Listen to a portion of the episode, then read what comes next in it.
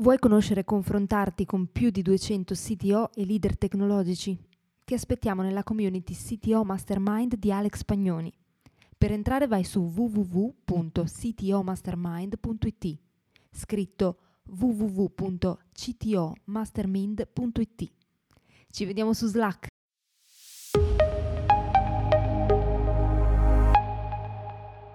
Chi ha detto che un modello di business basato su hardware e software embedded è accessibile solo alle grandi corporate?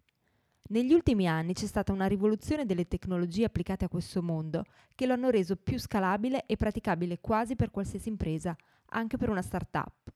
Alex Spagnoli ne ha parlato in questo sito show con Giovanni Conz, CTO di Fresco Frigo. Buon ascolto! Ciao Giovanni, bello averti qua con me perché intanto eh, ci siamo conosciuti recentemente, mi hai illustrato un po' delle tue evoluzioni e avevo il piacere di farle vedere anche chi ci ascolta, sia quelle tue personali che anche quelle dell'azienda in cui lavori, di cui sei CTO, perché attualmente sei CTO di Fresco Frigo, che peraltro è nata in un contesto un po' anche peculiare perché nel giro neanche di un anno da quando è stata fondata, poi insomma sappiamo che è successo tra pandemia e tutto il resto, è stato più il tempo in cui l'azienda eh, ha funzionato in un contesto strano che non quello in cui insomma era un po' un periodo più normale. Quindi intanto ecco, volevo sapere cosa ti ha portato alla posizione attuale. So che ti sei fatto anche parecchi anni in Toshiba, che diciamo passiamo quindi da multinazionale, mega corporation alla super startup, quindi completamente diverso. Quindi volevo intanto sapere un po' il tuo percorso personale, come sei arrivato al ruolo di CTO e poi dopo vediamo magari anche proprio fresco frigo cosa fa oggi, cosa avete costruito. Volentieri, ciao, ciao a tutti. Ehm, sì, effettivamente ho fatto questo salto eh, decisamente importante perché appunto super corporation eh, giapponese, poi io ero nella divisione di Toshiba Europe in Germania, quindi l'apoteosi, eh, diciamo così, della, della strutturazione e, e, poi ho fatto questo salto dopo una decina d'anni Um, lì erano cambiate alcune cose, uh, Toshiba Visual Solutions è stata acquisita uh, da un super mega gruppo cinese, le cose erano un pochino cambiate e um, uh, ho deciso di, di, di, prendere al volo questa sfida appunto dalla parte opposta della scala, quindi startup in Italia, eh, poi con un fondatore come Enrico Pandian che eh, insomma decisamente vulcanico e frizzante. Dopo una decina d'anni in, in Toshiba Corporation, giapponese, eh, la divisione europea inquadrata e incorporata in Germania, quindi l'apoteosi della strutturazione, della pianificazione e ehm, diciamo così lì ehm, ho fatto tutta quanta più la parte di formazione eh, e, e, portavo più creatività, pensiero laterale. E, ehm, invece in, in, questo contesto, all'estremo opposto, ehm, ambiente totalmente vulcanico in completa evoluzione e diciamo così cerco di portare più la parte di strutturazione, di impostazione, di management eh, che serve per poter scalare, per poter, per poter crescere. Quindi eh, ambienti totalmente diversi, e mm, pesco da uno, pescato dall'altro e cerco poi di portare quello che sono, insomma, a me stesso. Beh, immagino che, ad esempio, nella tua esperienza proprio in Toshiba, lì abbiamo avuto la possibilità di avere anche una bella formazione appunto manageriale, di esperienze, di capire anche proprio come gestire anche dei team, tecnologie, cose di questo genere. Quindi penso che quello comunque ti sia stato utile anche poi per la successiva esperienza attuale in Fresco Frigo. Quindi Volevo sapere te intanto se quella parte lì ti ha dato effettivamente un qualche tipo di, di esperienza riutilizzabile come CTO. Decisamente. Um, le grandi corporation, diciamo così, possono um, da un certo punto di vista essere un po' viste come il regno della burocrazia in cui è tutto un po' fermo e non si combina niente, è tutto lento. Eh, però in realtà, in particolare per il settore, eh, diciamo così, in cui mi sono specializzato eh, e appassionato, quindi quello in qualche maniera che ha a che fare con dell'hardware, ehm, sicuramente le basi eh, sono di, di, di, di, formazione manageriale sono, sono decisamente importanti perché quando si comincia a scalare come numeri, quando si comincia in qualche maniera a dover contare sull'affidabilità e eh, si ha a che fare con determinate problematiche hardware fisiche che portano dei constraint eh, diversi da quelli del software, dove magari si può anche eh, gestire un atteggiamento un pochino più allegro, un po' più eh, eh, leggero perché se c'è qualche problema è facile intervenire a tamponare. Quando si ha a che fare con l'hardware mm, è un pochino più delicato e eh, la formazione, mm, diciamo così, manageriale eh, in una corporation di quel tipo veramente mi ha dato, mi ha dato molto. E anche sì, se posso aggiungere, ecco, prego, se posso prego. aggiungere un'altra cosa che mi ha aiutato, cioè che, che, che mi porto dietro a quell'esperienza, eh, le, l'arricchimento dovuto alla, alle differenze culturali, nel senso che Um, anche nella divisione europea uh, il mio team sembrava un po' quello della, della barzelletta, no? c'è un italiano, un tedesco, un inglese, piuttosto che um, il fatto di uh, avere a che fare con la cultura giapponese che è uh, veramente molto diversa, io non la conoscevo prima, um, invece poi insomma dopo dieci anni andavo un paio di volte all'anno comunque in Giappone in headquarter e avevo a che fare con colleghi giapponesi eh, praticamente quotidianamente, è stato molto interessante e arricchente da questo, sia da un punto di vista personale che da un punto di vista professionale. Sì, tra l'altro è interessante anche l'esperienza giapponese perché proprio da, da, quella zona che arrivano anche tutte quelle cose che piacciono anche a noi agilisti come, che ne so, Kaizen piuttosto che tutte le politiche sulla qualità, Toyota, eccetera, che poi abbiamo importato nel mondo dello sviluppo software, hardware, eccetera. Quindi interessante anche questo, questo riferimento qui. E ti chiedevo la questione del, dell'esperienza manageriale proprio perché uno degli aspetti che a un CTO spesso manca è proprio questa parte qui di formazione manageriale, proprio perché a parte che ne so, corsi o diciamo, percorsi di approfondimento manageriale generici, per chi ha un ruolo di leadership tecnologica spesso non c'è un qualcosa di dedicato, quindi o ce la si costruisce questa esperienza, quindi è interessante il fatto che in tutti questi anni in Toshiba tu avevi avuto la possibilità di comunque poterti formare in questo senso qui e comunque anche tu di portare de, de, un qualcosa, no? So che tua, diciamo, una delle tue passioni è anche, che ne so, Scrum, Agile, quindi non so se sei riuscito anche un po' ad applicare queste cose anche con sì. Sì, sì, decisamente. Io appunto quando ho cominciato come, come sviluppatore, eh, come molti insomma, eh, quindi ho fatto un bel po', poi eh, diciamo così, spesso c'è una, una, una piccola evoluzione verso no, uh, diventare un, un team leader, quindi cominciano a vedersi i primi aspetti relativi alla gestione eh, di un team e, a, e al management. Ehm, sentivo delle mancanze da questo punto di vista eh, perché avevo avuto una formazione prettamente tecnica da ingegnere informatico e andando un pochino a curiosare, a cercare, eh, sono, sono, immediatamente stato folgorato sulla via di, di Agile Scrum eh, nel 2010, penso una decina di anni fa, ehm, non era ancora così diffuso qui in Europa, sono andato eh, a Seattle, eh, sono stato lì 3-4 settimane, ho combinato un po' di vacanze e un po' di, di formazione e, e, quello sicuramente mi ha aiutato. Però dall'altra parte poi in Toshiba queste competenze specifiche, come dicevi, uh, uh, sicuramente corsi di formazione verticali così sono molto utili, però poi uh, in Toshiba quello che mi ha aiutato molto è stato il confronto con altri eh, che in qualche maniera facevano un mestiere simile al mio. Quindi ehm, eh, Toshiba poi ha ovviamente eh, una suddivisione geografica eh, per macro aree, quindi la parte giapponese piuttosto che quella europea, piuttosto che quella americana, ma lì stesso all'interno della, delle divisioni eh, in Europa, t- tutte quante le Toshiba nazionali in qualche maniera mi portavano ad avere a che fare con colleghi con cui magari non, non, non lavoravo quotidianamente, perché chiaramente una corporation così grande, insomma, eh, non è che eh, tutti conoscono tutti, eh, però questo, questo, confronto su diversi progetti, architetture, eh, diverse soluzioni eh, è stato decisamente arricchente e, ehm, e, quindi penso da questo punto di vista che eh, quello che state facendo sia un po' in linea no? con,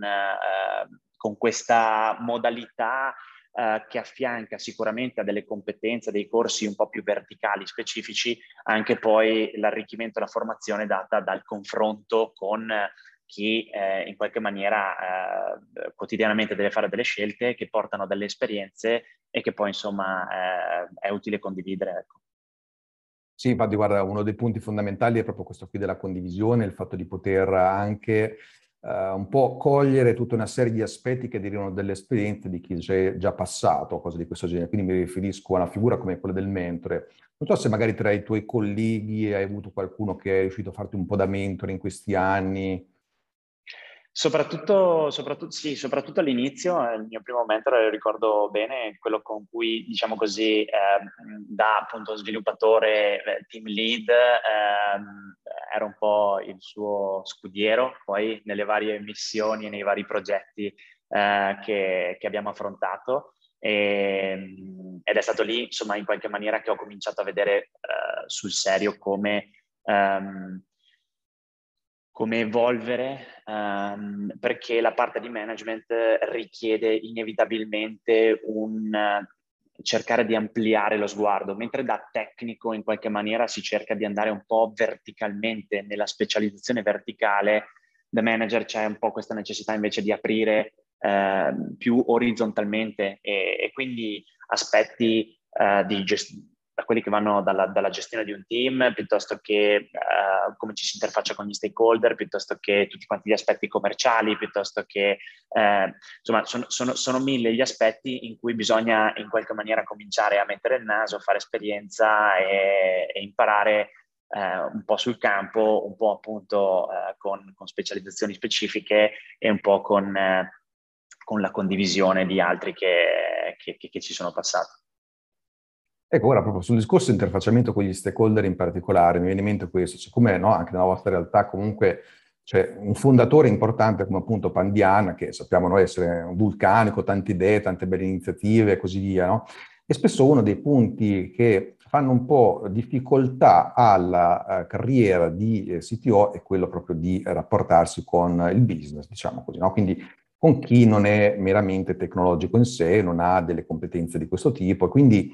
fare un po' da ponte tra business e tecnologia, no? E questo qui è un'altra di quelle cose che spesso mm, non si imparano se non con l'esperienza facendo errori o perché di nuovo comunque non c'è molto a riguardo che si può imparare così velocemente, corsi, cose di questo genere. Quindi voglio chiedere, nella tua personale esperienza, questo tipo di elemento qui, considerando anche no, proprio l'esperienza di fresco frigo, come l'hai visto?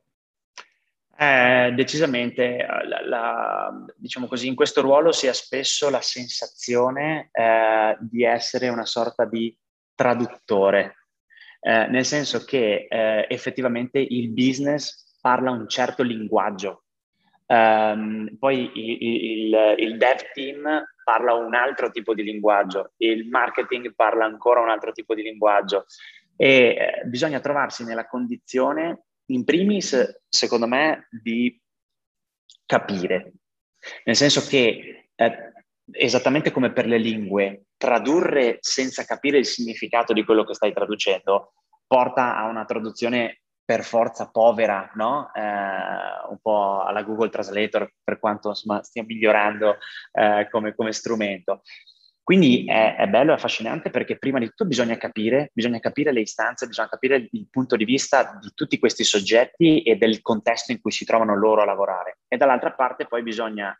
eh, in qualche maniera quindi riuscire a tradurre e a spiegare le cose eh, e a recepirle eh, in maniera adatta al loro linguaggio. Quindi mh, mm, eh, lo trovo un, un, mestiere decisamente affascinante, anche se hai ragione, eh, per quello che mi riguarda eh, è stato un, un, processo un po' di, di trial and error, no? eh, più di, di, eh, di, esperienza fatta sul campo più che una formazione da cui si esce impacchettati, fatti, finiti come, come diciamo così, come CTO, come engineering manager, diciamo in generale. Vero, vero, è stata di una serie anche di soft skill che non è facile reperire chi ti può proprio insegnare come devono essere costruite, quando, come, perché. Tra l'altro poi anche appunto nel vostro contesto particolare, anche proprio per come si è creata l'azienda, come detto prima, no? in, un, in, un, periodo insomma che purtroppo eh, abbiamo sperimentato, quindi anche per voi penso che sia stato facile anche portare avanti l'azienda. Peraltro vedo là dietro proprio no, uno dei vostri begli aggeggi, quindi spiegami un po' di cosa vi occupate, anche perché Un'altra delle cose interessanti con te è proprio il fatto che non parliamo solo di software, ma anche di hardware, no? Sì, diciamo che per quello che mi riguarda, eh, diciamo che questo, il, il connubio software-hardware per me è sempre stato un po' croce delizia, nel senso che ti fa maledire un sacco di volte i santi nubi perché obiettivamente certe volte diventa frustrante avere a che fare con l'hardware, eh, che ha un po' un'anima quasi, no? ha un pizzico di imprevedibilità, eh, ha bisogno di, di, cura e di amore quasi quasi, quasi lo, lo, vedo quasi, eh, diciamo così, eh, con, con, con, un sentimento. E, ehm, e quindi eh, complicato da una parte, però di molta soddisfazione dall'altra perché eh, insomma penso che un po' tutti eh, siano affascinati da, dalle cose fisiche che riescono ad avere una loro intelligenza, che, che, che fanno qualcosa, che, che si muovono. Um, il nostro è un frigo, appunto, è un frigo intelligente, nel senso che ehm, è un frigo dotato di ehm, tutta quanta una parte di elettronica e, ehm, e poi in particolare di tecnologia RFID eh, e sostanzialmente riesce ehm, a riconoscere il contenuto, ovviamente se opportunamente taggato con, con dei tag RFID. Eh, da un punto di vista tecnico, sostanzialmente di cosa si tratta? Si tratta di una flotta unmanned, perché ovviamente i frigo sono dispersi in giro per il mondo. Um, c'è una parte di, di, mobile app con cui eh, sostanzialmente l'utente eh, scarica l'applicazione, si registra, inserisce, si attiva il suo account, eh, registrando, salvando un, un, metodo di pagamento eh, collegato al suo account e ehm, sostanzialmente può sbloccare l'apertura del frigo, che normalmente è bloccata, una porta, una frigovetrina, diciamo così, di quelle che si trovano normalmente nei bar, eh, diciamo. Però la porta è bloccata, si può sbloccare con l'applicazione. A quel punto l'utente può semplicemente eh, guardare il contenuto, eh, farsi ispirare dal momento, scegliere quello che preferisce quando la porta si richiude, si blocca e eh, il sistema poi sostanzialmente fa il billing sul suo sistema di pagamento eh, e mette in conto quello che, quello che ha preso, che viene ovviamente opportunamente riconosciuto. Quindi da un punto di vista tecnico, eh, diciamo così, è, è, decisamente un playground eh, su, cui diver- su cui c'è da divertirsi perché ci sono le applicazioni mobile, c'è tutta quanta la parte di, di, di back-end, di, in cloud che gestisce la flotta di frigo, eh, abbiamo l'interfaccia di dashboard web e c'è la parte di software embedded a bordo dei frigo che gestisce eh, tutta una, una, serie di altre eh, questioni. Quindi insomma un, un bello scope di, di, tecnologie diverse. E da un punto di vista business, eh, il contesto in cui questi frigo vengono messi normalmente sono gli uffici, eh, nel senso che ehm, viene sfruttato come um, nuovo canale che si mette in mezzo sostanzialmente tra la parte di delivery, quindi ordino un pasto, mi arriva con tutte le conseguenze di tipo logistico, ambientale, eccetera, eccetera, eccetera, e invece il, uh, la mensa piuttosto che il baretto che è fuori dall'ufficio, quindi richiede dei tempi, richiede insomma anche lì eh, tutta una serie di problematiche. Questo invece è negli uffici, ha dentro dei prodotti freschi, refillati eh, regolarmente, ehm, eh, salutari, con una serie di, di, diciamo così, di, di, opzioni di scelta e quant'altro. Quindi, insomma, in qualche maniera consente una pausa pranzo eh, salutare, però mh, rapida e, diciamo così, ehm, diversa rispetto ai canali esistenti. In particolare in questo periodo eh, sicuramente una, una, una, soluzione che eh, sta prendendo piede eh, in maniera importante, anche perché insomma sappiamo che il tema delle mense, sale, ristoranti, eccetera, eccetera, con il distanziamento, eccetera, è un tema particolarmente complesso di questi tempi. Um, abbiamo poi, appunto, come dicevi, eh, fatto, eh, di fatto la vita dell'azienda si divide a metà tra tempo normale e tempo Covid, eh, quindi il 50% della vita dell'azienda è stato fatto in tempi eccezionali, eh, cosa che ci ha messo eh, un pochino in difficoltà, onestamente, eh, perché insomma non siamo esattamente strutturati per, non eravamo strutturati per, per, per, gestire questo evento. E, vabbè, insomma, non che fosse semplice per gli altri, però in particolare per una realtà giovane forse. E, mh, abbiamo aperto anche altri canali che sono nei centri residenziali, quindi in particolare a marzo quando eh, in qualche maniera tutti chiusi in casa, eh, quindi tutti i nostri uffici, tutte le nostre location si sono svuotate, eh, un canale che è stato attivato è quello dei, dei centri residenziali eh, dove sono stati messi i frigo e che servivano sostanzialmente beni della GDO, quindi latte, insalata, cibo che insomma in qualche maniera uno normalmente si procurerebbe al supermercato. Uh, questo canale ehm, era già nei piani, è stato accelerato vista l'emergenza, eh, ha avuto un uh, discreto insomma, impatto nei periodi in cui obiettivamente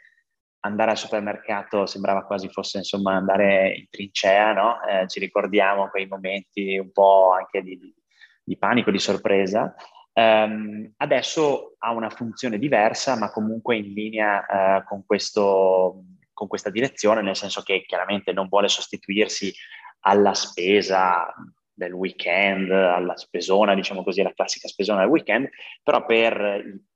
piccoli prodotti freschi di uso, diciamo così, settimanale, eh, può essere una valida alternativa. Quindi è stato aperto anche questo, questo canale. Peraltro è bello pensare no? come a un dispositivo di questo genere, no? comunque un frigorifero è un qualcosa di estremamente comune, in realtà dietro c'è appunto un intero stack tecnologico che vede costruito piattaforme, un ecosistema, tutta una parte embedded che sicuramente a questo punto non è banale. Peraltro, ecco, anche qui una curiosità che avevo è questa qui, no? perché molte volte, se pensiamo proprio a chi vuole assumere una figura da leader tecnologico, spesso lo fa pensando di dover costruire magari piattaforme software su cloud, eccetera. Qui abbiamo a che fare invece anche con l'hardware. Ora, è vero che ormai da diversi anni assistiamo a una sorta di processo di, diciamo così, democratizzazione dell'accesso dello sviluppo di hardware, pensiamo noi, vari Arduino, Raspberry Pi e così via, no? che hanno sicuramente ridotto notevolmente la soglia d'ingresso per quanto riguarda la possibilità di sperimentare, fare investimenti e così via, no? Però Spesso magari proprio per il fatto che abbiamo a che fare comunque con dell'hardware, con anche un certo tipo di impostazione tecnica, eh, magari anche dover avere a che fare, almeno fino a qualche tempo fa, con linguaggi anche di basso livello, ecco, magari potrebbe aver un po' allontanato molte persone dall'intraprendere una carriera anche in questa direzione qui. Cioè, io stesso mi ricordo, no, tanti anni fa, quasi vent'anni fa, c'era la QNX, no? c'era sistema operativo QNX per gli embedded che eh, poi è stato acquistato intorno nel 2010 dalla RIM, quindi BlackBerry, che eh, serviva proprio no, a costruire sistemi embedded con eh, il loro microkernel, eccetera, eccetera. Distribuito anche in versione gratuita di prova, mi ricordo anche su qualche rivista di, di tempi, addirittura su CD-ROM, cose del genere, o floppy. Adesso ormai è passato così tanto tempo che neanche mi ricordo. Era questo mostro tecnico validissimo tuttora, che però aveva un sacco di complicazioni, bisognava utilizzare delle API particolari, tutto scritto in C, cose del genere. Allora, ecco, su questo ti volevo chiedere intanto cosa effettivamente ti ha portato a sviluppare in questa direzione, perché tu stesso hai detto che l'hardware è croce delizia, e dall'altra se in realtà in tutti questi anni qualcosa magari è cambiato, se in realtà sviluppare tecnologie embedded non è più quella gran difficoltà che c'era una volta e magari anche più facilmente si riescono a trovare degli sviluppatori. Qual è la tua esperienza in questo, in questo senso qui?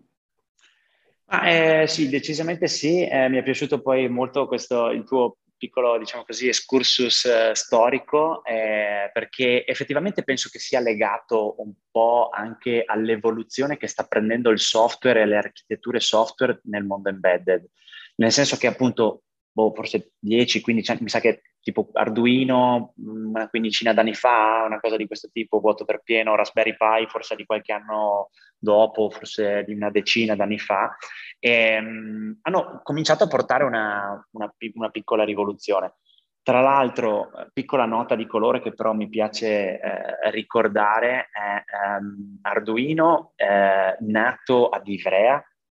e in qualche maniera già culla eh, a suo tempo in qualche maniera delle prime evoluzioni dei computer, dei personal computer, eh, che poi ovviamente hanno preso strade di evoluzione nel mondo anglosassone, ma che aveva lì eh, un, un'eccellenza mondiale. Uh, Arduino, appunto, un po' quasi un rinascimento da questo punto di vista, eh, ha portato una, una, piccola rivoluzione. Altra cosa, sempre collegata un po' a quello che dicevamo prima, sia Arduino, eh, sia misura minore, ma comunque anche Raspberry Pi, nati come progetti open, quindi con in testa la condivisione, lo sharing, eh, quasi nati come progetti educativi, se vogliamo, no? più eh, dedicati alla, alla, alla, parte di formazione per gli studenti. Eh, in realtà eh, quella parte lì poi ha preso una piega decisamente interessante da un punto di vista hardware perché eh, si veniva da un paradigma in cui in qualche maniera l'hardware eh, embedded era poco potente. Era poco potente per cui in qualche maniera le cose che ci si potevano fare sopra erano molto limitate c'era una, un'attenzione in qualche maniera spasmodica all'efficientamento dei, dei, dei, dei byte eh, quasi no? che si andavano a scrivere, a salvare, a gestire e quindi linguaggi di basso livello, C, eh, C++, eh, dove però uno insomma che, che, che eh, ci ha avuto un minimo a che fare anche solo a livello di sviluppo, eh, anche solo devi gestire una stringa in C, chi è abituato con i linguaggi di alto livello di oggi, insomma, in qualche maniera dice ma com'è possibile? E, e questo ha sicuramente tenuto lontano ehm, una serie di, di, di, di, potenziali evoluzioni. Poi alla fine eh, ti ritrovi con, eh, diciamo così, facendo un salto avanti di 10-15 anni con eh, Apple che eh, costruisce i suoi portatili basati su architettura ARM e dici Ah, ma scusa, ma l'allarme non era quello che andava piano?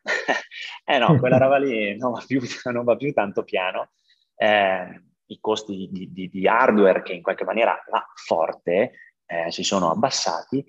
e quindi chiaramente pur eh, negli anni, ma l'evoluzione è andata verso il portare del software sempre più complesso e tutto sommato anche simile eh, a quello che si usa normalmente, diciamo così, negli sviluppi back-end piuttosto che front-end, piuttosto che mobile, perché eh, il, la limitazione della, della, potenza di calcolo non, non, c'è più.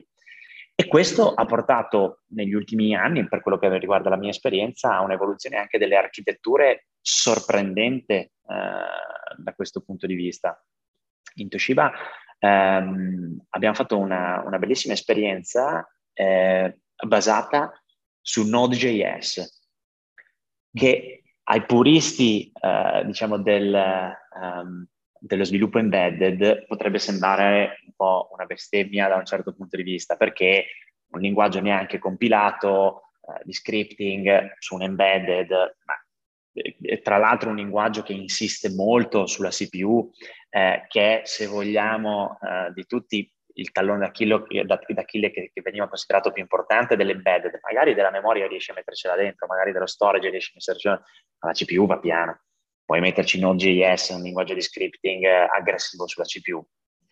Eh, in realtà a quella roba lì va perché un paradigma eh, single thread ma non IO blocking come Node.js eh, in qualche maniera riesce ad andare forte se, sviluppi, se in qualche maniera eh, trattato adeguatamente, chiaramente si possono fare anche delle gran porcherie con Node.js, ehm, eh, va. Eh, però aprire il mondo dello sviluppo embedded anche a qualsiasi, diciamo così, eh, lo dico in termine eh, amichevole, ragazzino eh, che, che, fino a ieri, tra virgolette, sviluppava eh, script per il web piuttosto che, che, che ritrova lo stesso linguaggio. E, e, tra l'altro molto interessante che potenzialmente con uno stesso linguaggio riesce ad essere, cioè riesce a sviluppare mobile con React Native, riesce a sviluppare backend con Node.js, riesce a sviluppare embedded, eh, apre in qualche maniera a, a tantissime sperimentazioni e, e, e, di conseguenza innovazioni, perché sperimentando inevitabilmente eh, poi ti capita di inciampare nel, nell'innovazione. Quindi ritrovo totalmente quello che, che dicevi, insomma, in questa evoluzione dell'hardware che sta subendo in questi anni un cambiamento decisamente importante. Eh, guarda, quello che dici è molto interessante, poi si vede anche proprio l'entusiasmo che trasmette anche questa che penso sia anche proprio la tua passione a questo punto, perché allora, per me l'hardware era quando ero piccolo mi divertivo a comprare tipo i kit d'elettronica della GPE, no? quelli già eh, preparati che dovevi saldare, costruire seguendo le istruzioni, mettere transistor, resistenze, eccetera. Ancora ho qualche bruciatura dello stagno di quando saldavo, no? Quindi io mi ero fermato a quel livello lì. Quindi, però era un hobby in effetti per me, era una cosa che mi appassionava molto e quindi lo vedo anche, insomma, lato tuo, anche lato hardware embedded, penso che sia una cosa molto interessante. E proprio allora a questo punto il fatto no, di poter avere anche nuove possibilità di costruire dispositivi lato embedded anche con tecnologie alle quali magari normalmente non ci si pensava prima, ecco, mi, mi fa venire in mente un'altra cosa, no? cioè anche a livello più eh, manageriale, no? di leadership tecnologica, cioè prendere decisioni in questo contesto qui, mh, mm, com'è? Cioè, penso che ci sia qualche difficoltà anche qui, perché di nuovo, se guardiamo quello che è lo stack tecnologico classico, che ne so, cloud, sviluppo, cioè alla fine un CTO più o meno ha un set abbastanza consolidato, è chiaro che sono veramente tantissime tecnologie, tante possibilità, però è difficile sbagliare. Con l'hardware invece credo che sia un qualcosa di un po' diverso. No? Come fa un bravo CTO a prendere delle decisioni in questa materia? Allora, diciamo che sì, l'hardware ha un, diciamo così, questo, se vogliamo anche un po' il suo fascino, perché sfido chiunque a non rimanere affascinati davanti a qualcosa di fisico che fa qualcosa e non soltanto a qualcosa, diciamo così, che si vede sullo schermo. Um, la, for- allora, la difficoltà è il fatto che effettivamente um, è un mondo che richiede di costruire un know-how un pochino specifico, bisogna averci sopra dell'esperienza specifica perché è diverso dai mondi, ehm, eh, diciamo così, tipici dello sviluppo software. Um, è diverso sia da un punto di vista tecnologico, eh, perché chiaramente le tecnologie, le modalità, le, le, architetture sono diverse, sia da un punto di vista manageriale, perché, ribadisco, mentre ehm, sulla parte, per esempio, di back-end si riescono a, fare, eh, a prendere delle decisioni orientate più quasi all'aggressività, perché tanto sai che in qualche maniera riesci, ehm, in qualche maniera poi a mettere una pezza e quindi puoi anche permetterti di rischiare di andare più veloce e poi aggiustare un pochino il tiro. Um, sull'hardware rischi di pagarla cara e, eh, e, di conseguenza insomma ci sono alcune cose da fare con attenzione. Dall'altra parte, eh, devo dirti la verità, si riescono sempre di più e ci sono sempre più esempi di pattern, eh, di modalità, di architetture um, che vengono replicate sulla parte embedded eh, e venivano però da altri mondi. Quello più, diciamo così, eclatante che mi viene in mente è ehm, l'aspetto legato ehm, alla rivoluzione dei containers, quindi Docker e, eh, e in qualche maniera tutto, tutto, tutto quel mondo correlato. Uh, senza entrare troppo in tecnicismi, uh, è sicuramente una delle rivoluzioni insomma, che c'è stata negli, negli ultimi anni, eh, Docker è di una uh, solidità e um, consente una solidità e allo stesso tempo una flessibilità sconcertante e penso che insomma praticamente tutte le organizzazioni ormai abbiano eh, in qualche maniera abbracciato questo tipo di pattern eh, per gestire eh, i, i, propri, i propri container, i propri rilasci, le proprie applicazioni. Ecco, eh, per quanto incredibile possa sembrare di prima, diciamo così, almeno io ricordo la sorpresa con cui l'ho inizialmente eh, cominciato a conoscere, eh, quello stesso pattern riesce ad applicarsi anche al modello embedded, dove puoi far girare eh, un, un, Docker container, eh, isolandoti quindi dallo strato fisico e se questo è importante su un server, pensate su uh, in qualche maniera una, una, un'architettura hardware embedded che inevitabilmente mh, in qualche maniera poi soffre dell'evoluzione, quindi tu cominci con una flotta oggi che è fatta solamente del, dell'hardware del tipo A, ma poi passa un anno, quella roba lì evolve, eh, c'è l'hardware di tipo B o, o A++ eh, che è meglio, eh, l'hardware A non è neanche più disponibile sul mercato, quindi evolvi,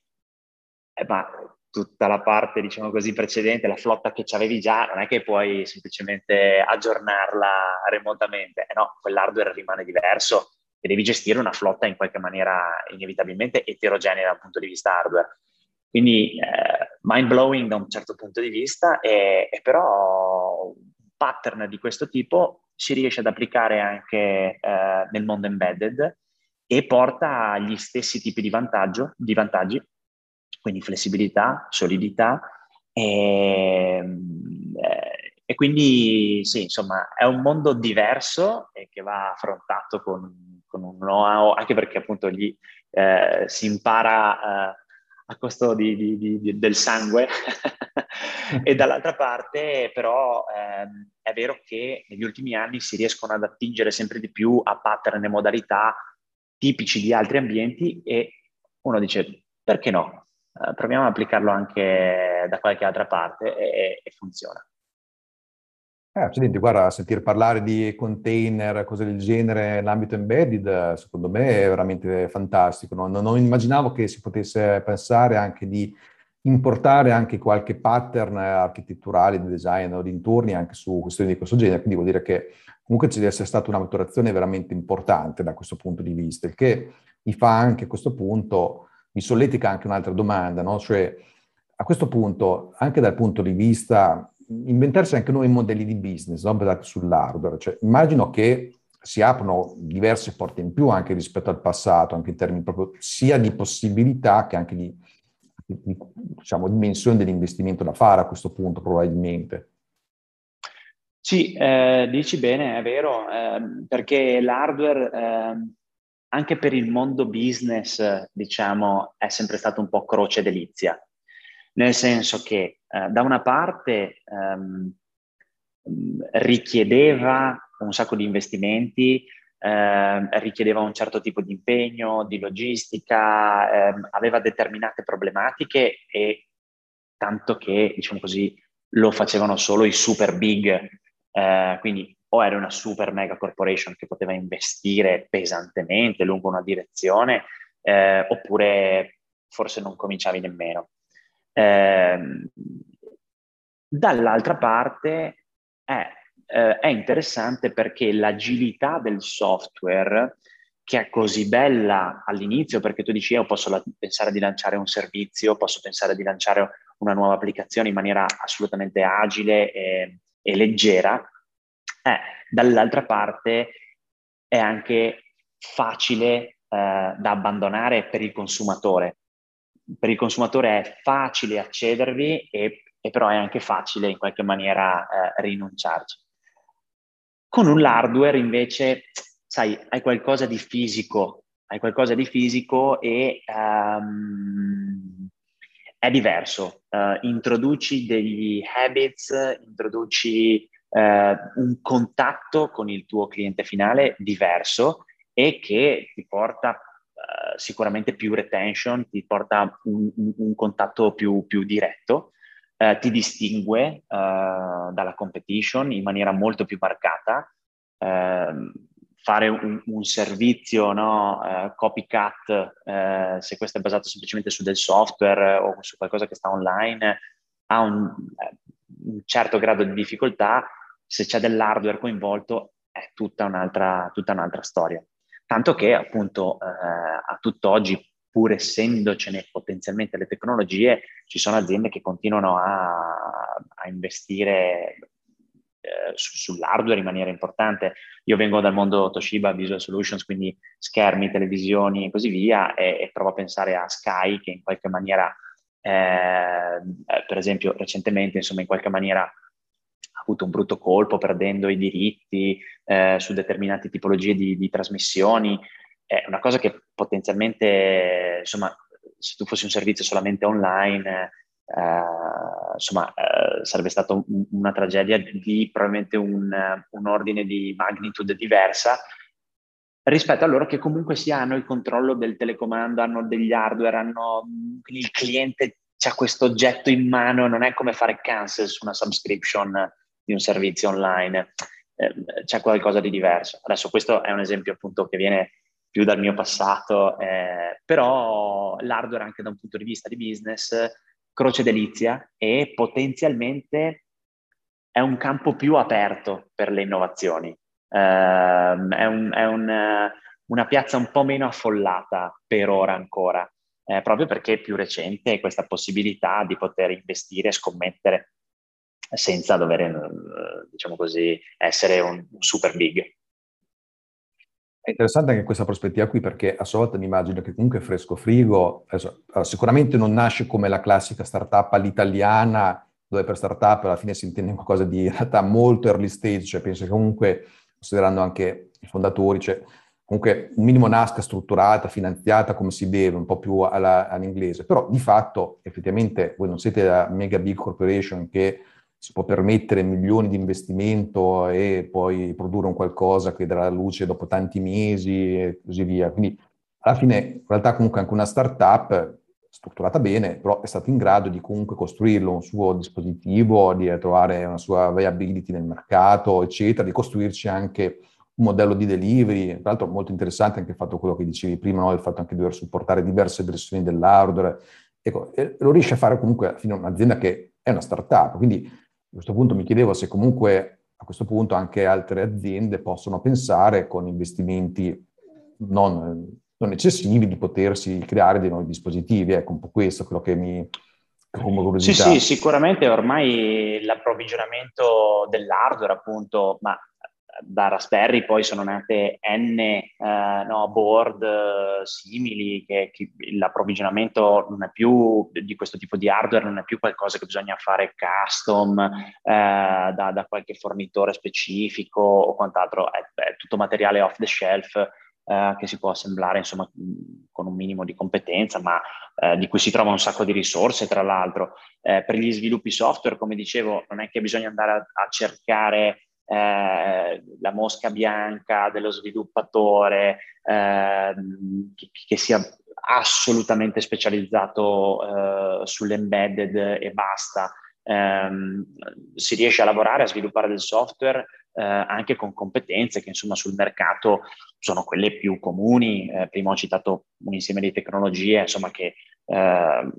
fanno parte ormai insomma, del, del, bagaglio, mi verrebbe da dire quasi standard no? Um, da un punto di vista di, di, di sviluppo. Eh, è chiaro che ci vuole un minimo di eh, competenza nel team, magari dettata da una passione di gioventù, piuttosto che la voglia di cominciare a sperimentare, piuttosto che una cosa di questo tipo, perché eh, come tutte le cose, insomma, eh, da qualche parte bisogna cominciare. Um, però assolutamente io credo che uh, da qui a appunto nel, nel, prossimo decennio, ragionando, visto che prima dicevamo e raccontavamo gli ultimi, l'evoluzione per sommi capi degli ultimi dieci anni, penso che nei prossimi dieci um, questa, questa, parte uh, vedrà diversi attori uh, che riusciranno a portare innovazione che passa anche da qualcosa di, di fisico e non solamente, diciamo così, ehm, digitale. Diciamo che allora sicuramente nei prossimi anni vedremo una nuova generazione anche di, di CTO leader tecnologici che lavoreranno anche in questo ambito. Mi aspetto questo. Uh, sicuramente anche perché penso che negli ultimi anni ho avuto um, esperienze, insomma, attraverso uh, alcune consulenze, eccetera, eccetera, di vedere per esempio tutto quanto il mondo della parte industriale, con l'automazione industriale che sta esplodendo eh, e anche a livello macro, eh, cioè, penso che quello sarà un altro, un altro campo in qualche maniera eh, sempre un po' legato, se vogliamo, no? l'hardware gestito con intelligenza eh, possa portare di nuovo anche a una competitività diversa, perché chiaramente si torna più a parlare di qualità piuttosto che Uh, costo del lavoro e competition ecco, sul, sul, costo del lavoro, perché nel momento in cui c'è automazione eh, i parametri cambiano. Quindi se qualcuno ha questa passione, penso che scommetterci eh, e eh, fare formazione in quest'ambito non possa lasciare delusi nel futuro perché insomma almeno da, da, per quello che posso vedere, eh, pur dal mio limitato punto di vista, ehm, mi aspetto prossimamente decisamente un, un'esplosione su questi temi. Vabbè, dai, allora speriamo che con questa nostra chiacchierata abbiamo stimolato magari qualcuno a studiare meglio questa possibilità, perché insomma, è una bella nicchia che può avere un bel potenziale a questo punto, viste anche insomma, tutte le cose che, che hai raccontato. C'è qualche risorsa che ti senti di consigliare a chi vuole iniziare o in generale anche altri tipi di, di risorse che ti sono piaciute nel tempo? Ma allora, guarda, da un punto di vista non... Um, la cosa che mi viene in mente, se vogliamo un po' fuori dagli schemi, cioè eh, non è qualcosa di specificamente eh, tecnica sull'IoT o sull'automazione o cose di questo tipo, eh, ma in realtà un vecchissimo testo eh, che si chiama, si intitola Don't Make Me Think uh, di Steve Krug. Um, è in realtà un testo nato qua, eh, sempre parlando di nostalgia, nato quando, diciamo così, c'è stata l'es- l'esplosione del web e eh, era un nuovo canale e quindi come tutte le cose nuove, insomma, in qualche maniera era un po' il Wild West eh, per quello che riguarda l'esplorazione ed erano gli anni in cui eh, magicamente ci si faceva prendere la mano e c'erano no, tutti questi siti zeppi di cose, eh, luccicanti con, che lampeggiavano da tutte le parti ed era un, un inferno. Ecco, è un libro di design, eh, di user experience, eh, scritto in quel contesto per dare delle, in qualche maniera, direzioni su dei design pattern um, puliti e in qualche maniera funzionali. Appunto si intitola Don't Make Me Think perché il, il mantra dell'autore è mettiti nei panni uh, di chi deve usare questa cosa e ogni qualvolta pensi che questo, a questo sorga un punto di domanda in testa, vuol dire che hai sbagliato. Devi fare in maniera che a lui non venga nemmeno un punto di domanda in testa. Don't make me think. Deve essere uh, totalmente smooth e, e plain l'esperienza. Ecco, io ho trovato molti di quei principi e di quegli esempi, pur collegati, ribadisco, a un'epoca che ormai sembra quasi preistorica, dei, dei siti web, eh, diciamo così, della prima esplosione eh, anni 2000, insomma, giù di là, ehm, dei principi perfettamente applicabili a, in generale, tutto ciò che costruiamo che fa innovazione, tutto ciò che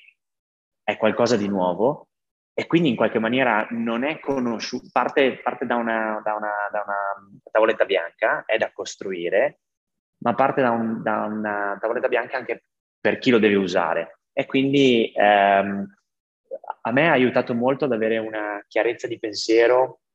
rispetto a cosa sviluppare, come svilupparlo. Ehm,